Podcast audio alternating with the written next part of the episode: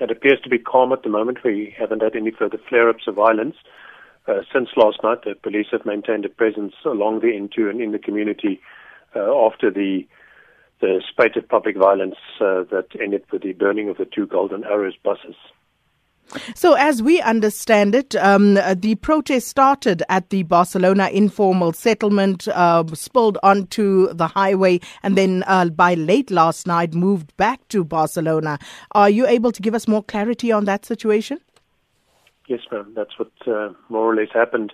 There was a unhappiness with the residents, or at least some of the ANC activists, around the selection of a Mr. Nkombola as the ANC's ward candidate, and uh, they took to the streets, burning tires. Uh, that escalated uh, into attacks on motorists with stones thrown at private motor vehicles. That's where some of the injuries occurred, and then eventually the two buses were burned down. Uh, Metro Police and SAPS responded, uh, and the protesters withdrew.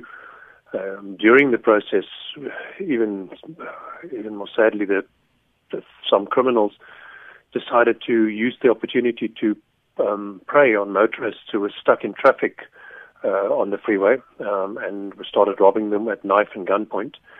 Um, and uh, we had reached out earlier the evening to the neighborhood watchers because we have them on WhatsApp groups, and we were engaging them to ask them for information. And they, some of them, came out of the community. Between them and the Metro Police roadblock unit, we were able to apprehend two of the four muggers and confiscate the knives and replica firearms they were using. So there was some positive outcome there. And do you have any leads? Are you expecting to effect any further arrests at this at this point?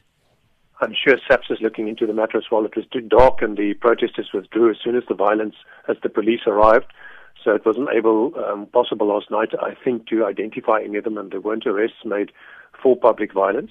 But the um, investigation continues this morning, and the City Special Investigations Unit has reached out to the community and will be engaging residents there to see if we can identify any of the culprits so that we can uh, open public violence cases against them. It's imperative that we do.